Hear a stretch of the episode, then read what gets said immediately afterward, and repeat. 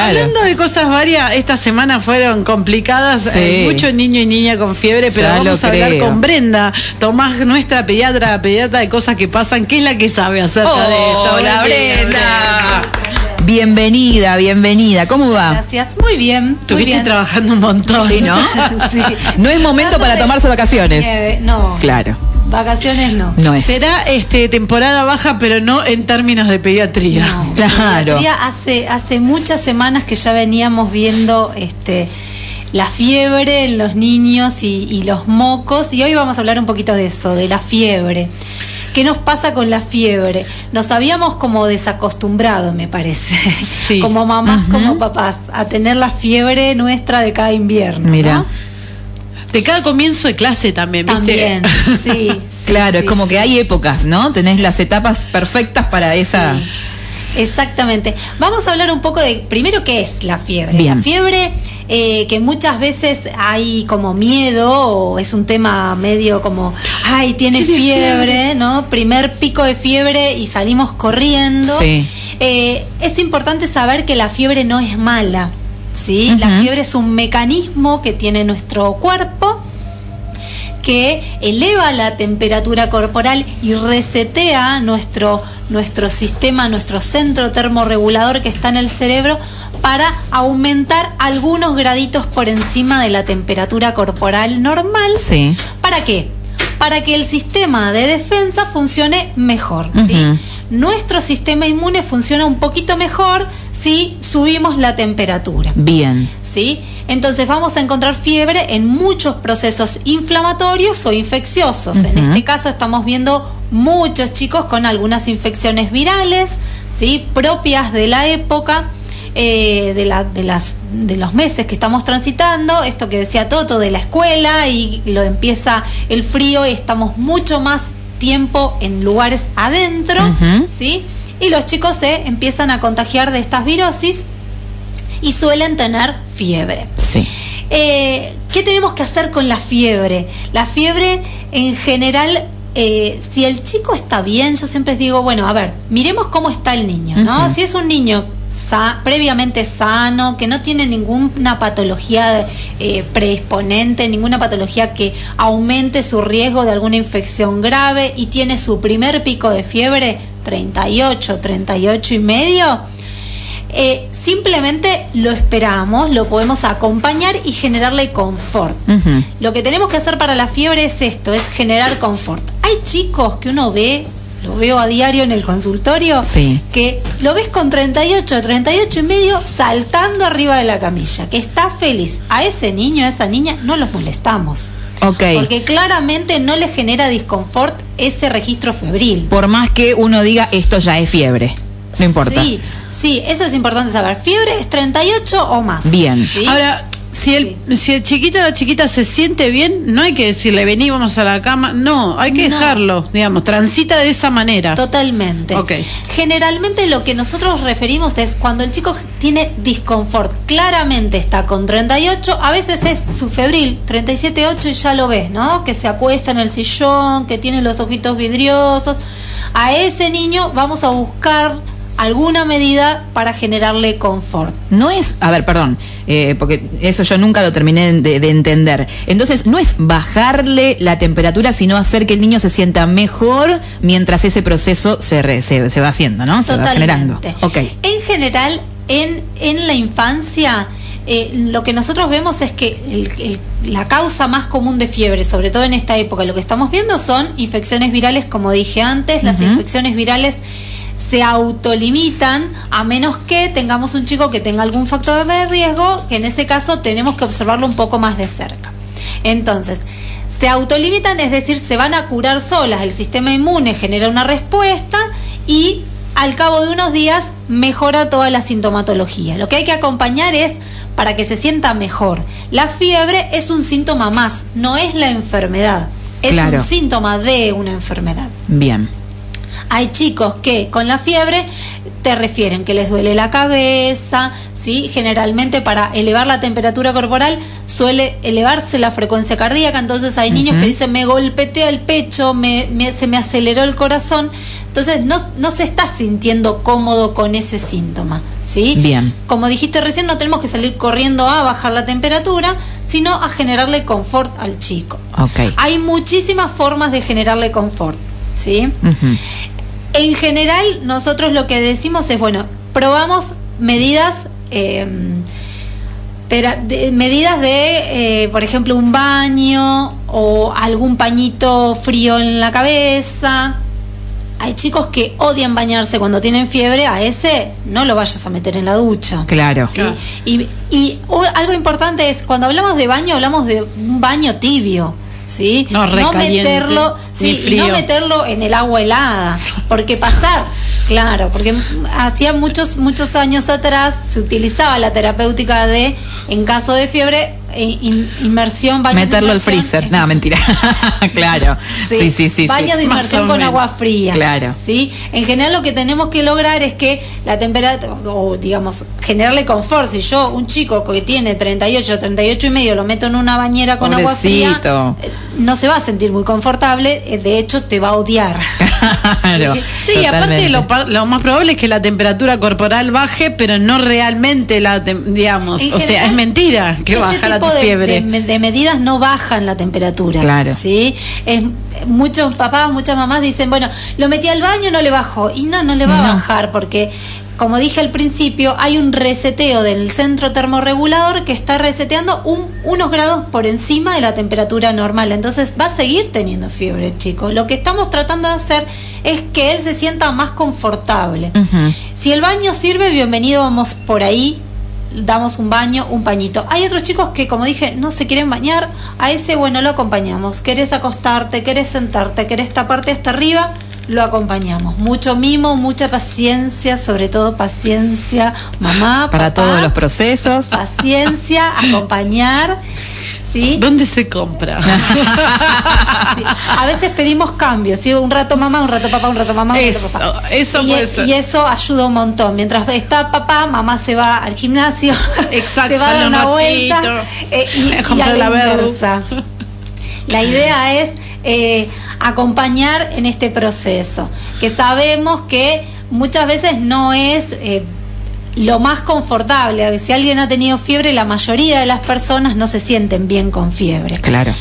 Eh, por otra parte, los, los antitérmicos, los famosos antitérmicos de ibuprofeno, paracetamol o dipirona, siempre, siempre, siempre es recomendable que esté indicado eh, por un profesional, no darle todo el tiempo ni eh, cada tantas horas, ¿sí? No, no ponerlo reglado cada tantas horas porque, ¿sí? A menos que el profesional te lo indique. En pediatría es importante eh, que estas, estas medicaciones se usan de acuerdo al kilo de peso, o sea, lo que pesa el niño. Entonces, eh, tener presente eso, que no es cualquier dosis y un poquitito, una cucharadita, sino que es una dosis bien específica para ese niño, de acuerdo al peso corporal que tiene. Y eh, hay una cierta frecuencia, si no se puede dar cada cuatro horas un antitérmico, por ejemplo, ¿sí? Tampoco está probado, porque esto me lo han preguntado en el transcurso de estas semanas, tampoco está probado que intercalar antitérmicos sea efectivo o eficaz, ¿sí? Lo que estamos, esto que, bueno, de repente le doy ibuprofeno y a las cuatro horas de dipirona y a las cuatro horas ibuprofeno y a las cuatro, ¿sí? Eh, muchas veces es esa, esa, esa manera de, de dar el antitérmico aumenta el riesgo de efectos adversos que tienen los medicamentos por otra parte, ¿sí? Porque no son gratuitos.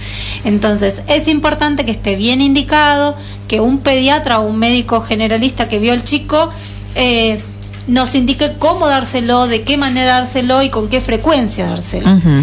En general, yo siempre les digo, bueno, a ver, si nosotros probamos con el bañito, con el pañito, con acostarnos todos en la cama abrazados, ¿sí?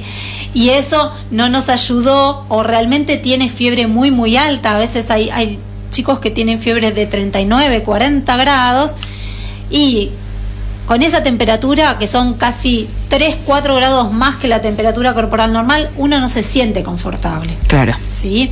Entonces, con esa temperatura le damos algo para la, para la fiebre, para bajar algún antitérmico y en general lo vamos viendo. ¿sí? Si nosotros vemos que cada 4 o 5 horas el chico está levantando temperatura, es importante evaluar a ver qué está pasando, porque como dije antes, la fiebre es un síntoma más. Hay que ver qué es lo que está causando la fiebre. Bien. Muchas veces puede ser una infección viral que se autolimita sola, como dije antes, y muchas veces puede ser una infección bacteriana. ¿sí? Un clásico de los niños y adolescentes es el estreptococo que da anginas, ¿sí? que da un cuadro que puede tener fiebre alta, puede tener vómitos, dolor de panza, dolor de cabeza y eh, dolor de garganta, por supuesto. En ese caso, ese niño, además del antitérmico y todo lo que hablamos, va a necesitar un tratamiento antibiótico. Sí, pero tiene que estar bien indicado por un profesional. Claro. No automedicarse, no ir a comprar la moxicilina. Porque generamos muchas veces resistencia antibiótica y entonces tenemos cada vez más resistencia de algunos gérmenes que ya no responden a esos antibióticos que son de uso como masivos. Y vamos y enseguida... de uso libre. Sí. De una mal, mal, llamado libre. Muchas veces yo... Claro, por darle eh, la, medicación el bicho se, se, pone fuerte, digamos. Sí, sí, y en general en, las infecciones eh, bacterianas, que son las que necesitan antibiótico, uno tiene que evaluar al paciente y definir si realmente es una infección viral o bacteriana. Hay algunos signos que a nosotros nos hacen sospechar una u otra. Y en el caso de las infecciones bacterianas que se tratan con antibióticos, generalmente las primeras 48, 72 horas de antibiótico, el antibiótico empieza a hacer efecto y el chico se siente como nuevo. ¿Cómo no? Y ya está. Y en general muchas veces cortan el antibiótico ahí. No, y bueno, claro. Y no completan el tratamiento. Entonces hay que ver la dosis, la frecuencia, el tratamiento completo, porque esto puede generar que ese germen, esa bacteria, sea resistente después a ese antibiótico y tendremos, tengamos que usar antibióticos mucho más fuertes o potentes. Claro, ¿sí? sí, él, la, pediatra dice, siete días son siete días. Aunque el pibe se sienta, o la, niña se sienta genial. Seguramente al segundo día se siente bárbaro y ya puede hacer sus actividades normales. Pero se sigue con el antibiótico. Pero se sigue con el antibiótico, exactamente. Em, volviendo al tema de la fiebre, eh, como dije, bueno, medidas, pañitos, baño, los antitérmicos. Y otra cosa muy importante, sobre todo cuando tienen fiebre muy seguido o cuando son muy chiquititos, ¿sí? cuando son eh, menores de, de 3, 4 años. Eh, y tienen o tienen fiebres muy muy altas es que perdemos mucho líquido, ¿sí? Por la transpiración y por la respiración. Cuando uno tiene fiebre, además de la frecuencia cardíaca aumentada, aumenta la frecuencia respiratoria. Vamos a ver que respira como un poco más rapidito. Por la respiración nosotros perdemos eh, líquido y perdemos líquido también por la transpiración. Entonces, es importante la hidratación, una correcta hidratación solo con agua. ¿Por qué me refiero a los más chiquitos? Porque por ahí los nenes más grandes te piden, tengo sed o tengo los labios secos y toman agua. Igual hay que insistir que tomen agua. Eh, pero los más chiquititos no suelen pedir y se deshidratan muy fácilmente. Entonces, si el niño toma teta, le ofrecemos teta más seguido. Si no toma teta y toma eh, biberón, biberón más seguido, ¿sí? Y si no, agua agua para la hidratación, lo mejor es el agua, ninguna gaseosa, ninguna, nada con... Antes se daba Sevenap, ¿te acordás? Sí. en realidad tiene un montón de azúcar y no, no. está bueno, ¿sí? Eh, incluso para el cuadro en general no, no está bueno hidratarse con, con bebidas azucaradas porque no, no cumple la función de hidratación. Claro. Lo mejor es el agua. Entonces ofrecemos líquido. Otra cosa que sucede cuando uno está así es que perdemos el apetito. Muchos papás, muchas mamás dicen, hace siete días que está con fiebre, con moco, con tos y no quiere comer. No lo molestes, ¿sí? Porque el cuerpo es muy sabio, está tratando de eh, poner toda su energía en esto, ¿sí? Que es elevar la temperatura, eh, activar el sistema inmune eh, para, para combatir este, este virus que le está haciendo mal, que lo, que lo enfermó, Y una vez que se reponga de todo eso, es muy probable que el chico recupere el apetito. ¿Sí? No va a gastar energía su cuerpo en comer, básicamente. Claro. Entonces, en absorber nutrientes y demás, ¿no? Entonces, es importante que si no quiere comer, no lo molestemos, ¿sí? Si tiene apetito, es un re buen síntoma. ¿sí? Tengo hambre, genial. ¿Con qué lo vamos a alimentar? Lo ideal es con comida que lo alimente, así Claro, para recuperar también, el ¿no? Tecito con la galletita de agua. Claro. ¿Sí? Sino que le vamos a dar pollo, le vamos a dar, no sé, si quiere, si de repente hicieron milanesas con puré, bienvenido, milanesas con puré. Si hicieron huevo revuelto y quiere comer, perfecto. ¿Sí? Pero que sea comida. Bien, claro. Muchas veces cuando están así y empiezan a comer, empezamos como livianito. ¿Sí? Como livianito y lo tienen 3-4 días con té y galletita de agua. Entonces, eso no aporta demasiado, lo que necesitamos son proteínas, son grasas de calidad, son buenos nutrientes. Energía. Exactamente. Entonces, en la medida que quiera comer, aunque coma poquito, le ofrecemos. ¿sí? Eh, una cosa que hablábamos fuera de aire recién es que muchas veces la fiebre genera cierto malestar, dolor de cabeza, dolor de cuerpo, dolor de panza, hasta vómitos. Sí. ¿Por qué los vómitos? ¿Por qué los vómitos? El centro de termorregulador está muy asociado con el centro de las náuseas y el vómito y muchas veces puede generar esta sensación nauseosa, por eso los chicos tampoco quieren comer, porque el organismo está diciendo, bueno, voy a poner toda mi energía en eh, activar el sistema inmune, matar este germen que me está haciendo mal y no voy a comer, entonces eh, lo que hace es generar náusea para evitar que uno coma. ¿Se entiende? Muchas veces el cuadro mismo viene acompañado de mocos, ¿sí? sí. Porque la mayoría de las infecciones virales generan una, un estímulo y que, que, va a producir mayor cantidad de moco.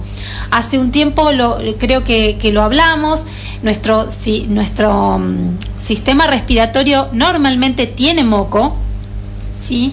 Una fina capa de moco que todo lo que nosotros respiramos queda como pegoteado en ese moco y después lo eliminamos.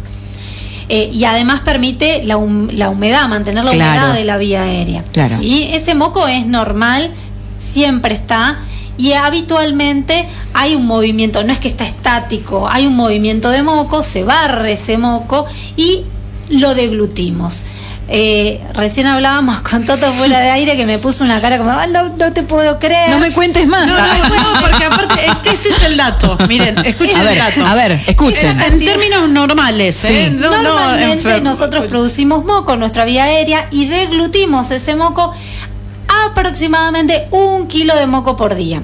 No nos damos cuenta de que estamos de un kilo de moco tragamos gente. por eso es por eso es todo imagínate que ahora vos tenés Hablemos en serio. Una virosis que está generando inflamación a nivel de la vía respiratoria y está produciendo mayor cantidad de moco. Entonces tragamos un montón de moco. Claro. Los chicos, la, la gran mayoría de los chicos, sobre todo los pequeños, no saben toser y escupir ese moco.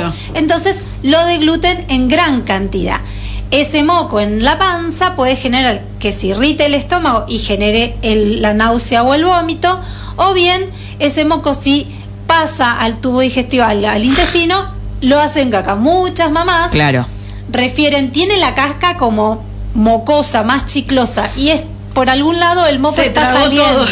claro, claro. Es normal es y parte del proceso. Es parte del proceso normal. ¿Es famosa cagadera también? A veces sí, a veces no, ah, depende de cada organismo. Claro, no todos van a reaccionar de la misma manera. Totalmente. Claro. ¿Qué es importante de la fiebre cuando consulto? Generalmente, si son niños pequeños, hablamos de menores de un año, particularmente menores de tres meses, esos niños ante el primer pico febril tenemos que consultar, ¿sí? Cuando hablamos de pico febril hablamos de 38 grados, pero en los pequeños, pequeños, dos, tres meses, si tienen un 37, 7, 37, 8 y es importante evaluarlo. Bien. ¿Sí? Porque puede ser esto que estábamos hablando, una virosis común, o puede ser algo mucho más complejo. Entonces, esos niños tienen que ir a la consulta. Cuando hablamos de niños más grandes, generalmente, si no es un niño que tenga algún factor predisponente, por ejemplo, un chico que tenga asma, que sea asmático y que utilice medicación para el asma, un chico que tenga alguna enfermedad, por ejemplo, una cardiopatía o alguna enfermedad que impida el correcto manejo de las secreciones respiratorias, esos niños tienen que consultar ante el primer pico febril o el segundo pico febril. Podemos hacer algunas de estas cosas que hablé en casa, pero sí es importante que lo evalúen. Bien.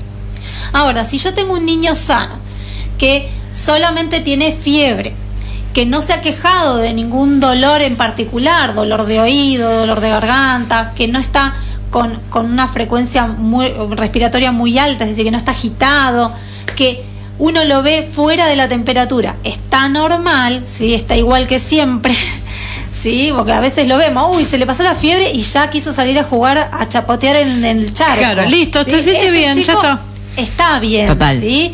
Cuando vuelve la fiebre, obviamente se, se vuelve a meter adentro de la cama. Entonces, ese chico lo podemos esperar un poquito más, podemos hacer ibuprofeno, paracetamol o dipirona según lo que nos haya indicado el pediatra un bañito y esperarlo, ¿sí? Y dentro de las 48 horas, si no mejora, si la fiebre es muy seguida o nosotros vemos que no mejora, es importante evaluarlo eh, por el pediatra. Bien. Tenemos la consulta llena de, estos casos, ¿sí? Mucha paciencia para todas las mamás, para todos los papás. Eh, paciencia, creo que, es creo que es como, lo fundamental. Paciencia, paciencia. Y siempre te pasa el fin de semana. siempre. Claro, o de noche. Sí, siempre. Hay una condición, perdón, hay una condición de que de noche se agravan los cuadros por lo general. Sí. ¿Por qué pasa eso? Nuestro, eh, a ver, nuestro mm, centro termorregulador no, no tiene la temperatura constante a lo largo del día, digamos, ¿sí?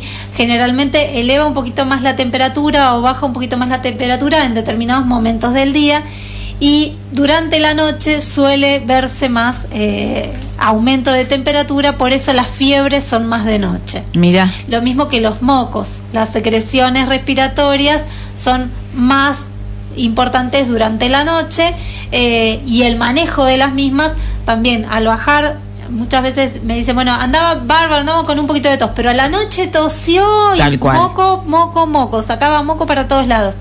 Bueno, porque en general la, la vía aérea tiene menor funcionalidad, entonces se empiezan como a acumular un poco más las secreciones en la garganta y la tos es un mecanismo, lo mismo que la fiebre, la tos es un síntoma más. Claro. ¿sí?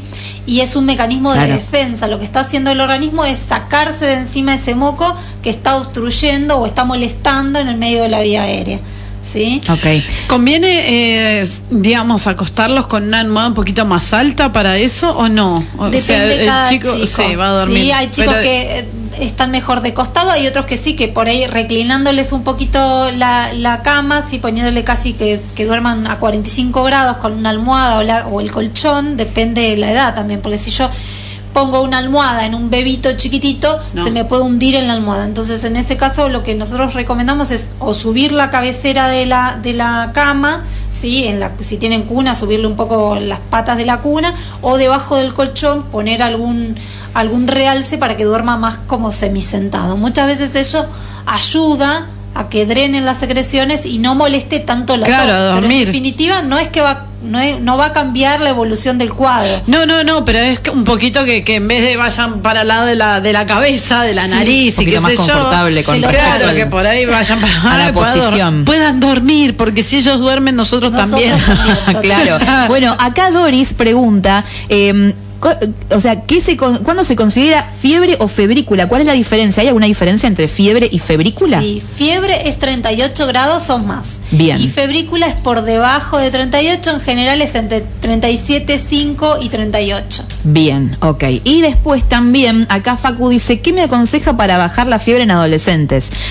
Hablamos de bajar, no se baja, pero bueno. Sí, lo, mismo. En general, eh, los, los, adolescentes tenemos un plus que no lloran, pero sí se quejan. se claro, ok, ok. me siento mal, me siento mal. esta semana vi... Ya te escuché.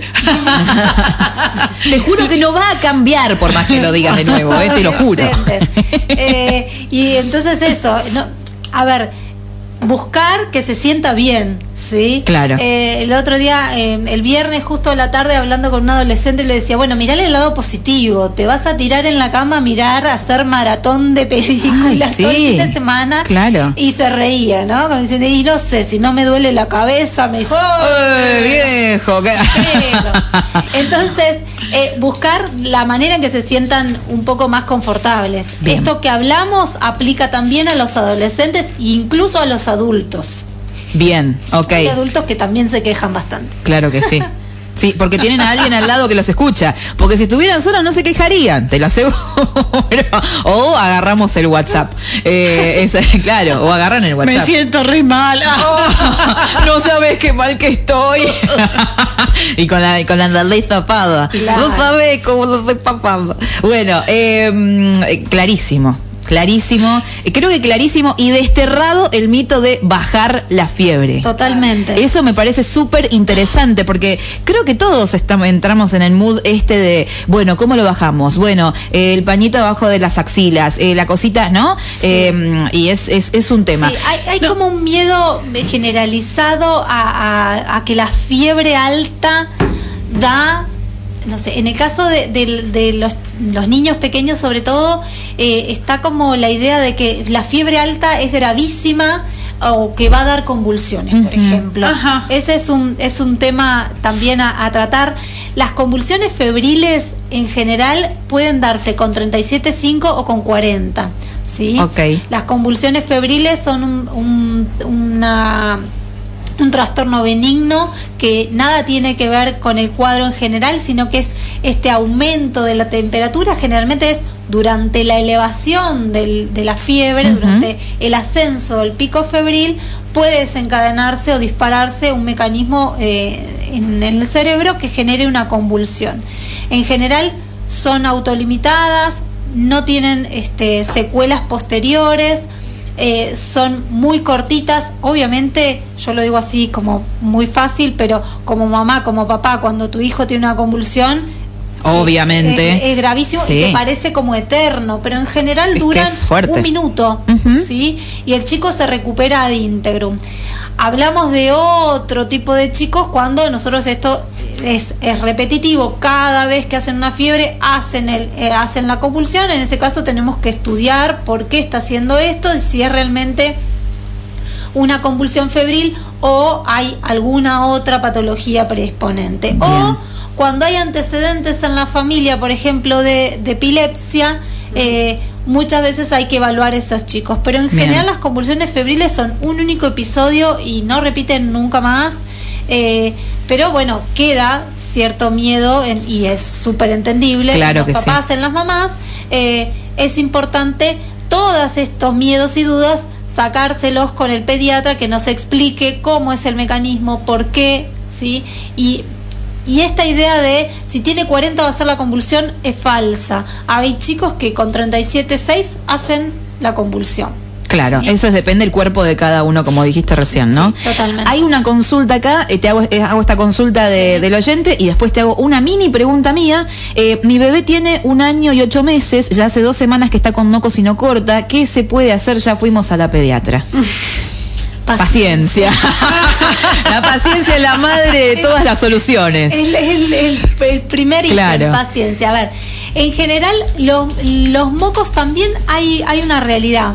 Cuando nosotros tenemos chicos chiquitos, ¿sí? menores de 5 años hablamos, en general las virosis respiratorias, hay muchísimos virus, y las virosis respiratorias eh, son, como dije antes, autolimitadas y por ahí el chico está con, no sé, un rinovirus hoy, se, se infecta de un rinovirus, hace fiebre, a veces no, mocos, tos y está una semana, 10 días y recupera y volvió al jardín y se agarró no sé, un enterovirus que puede dar moco, fiebre, tos y una diarrea.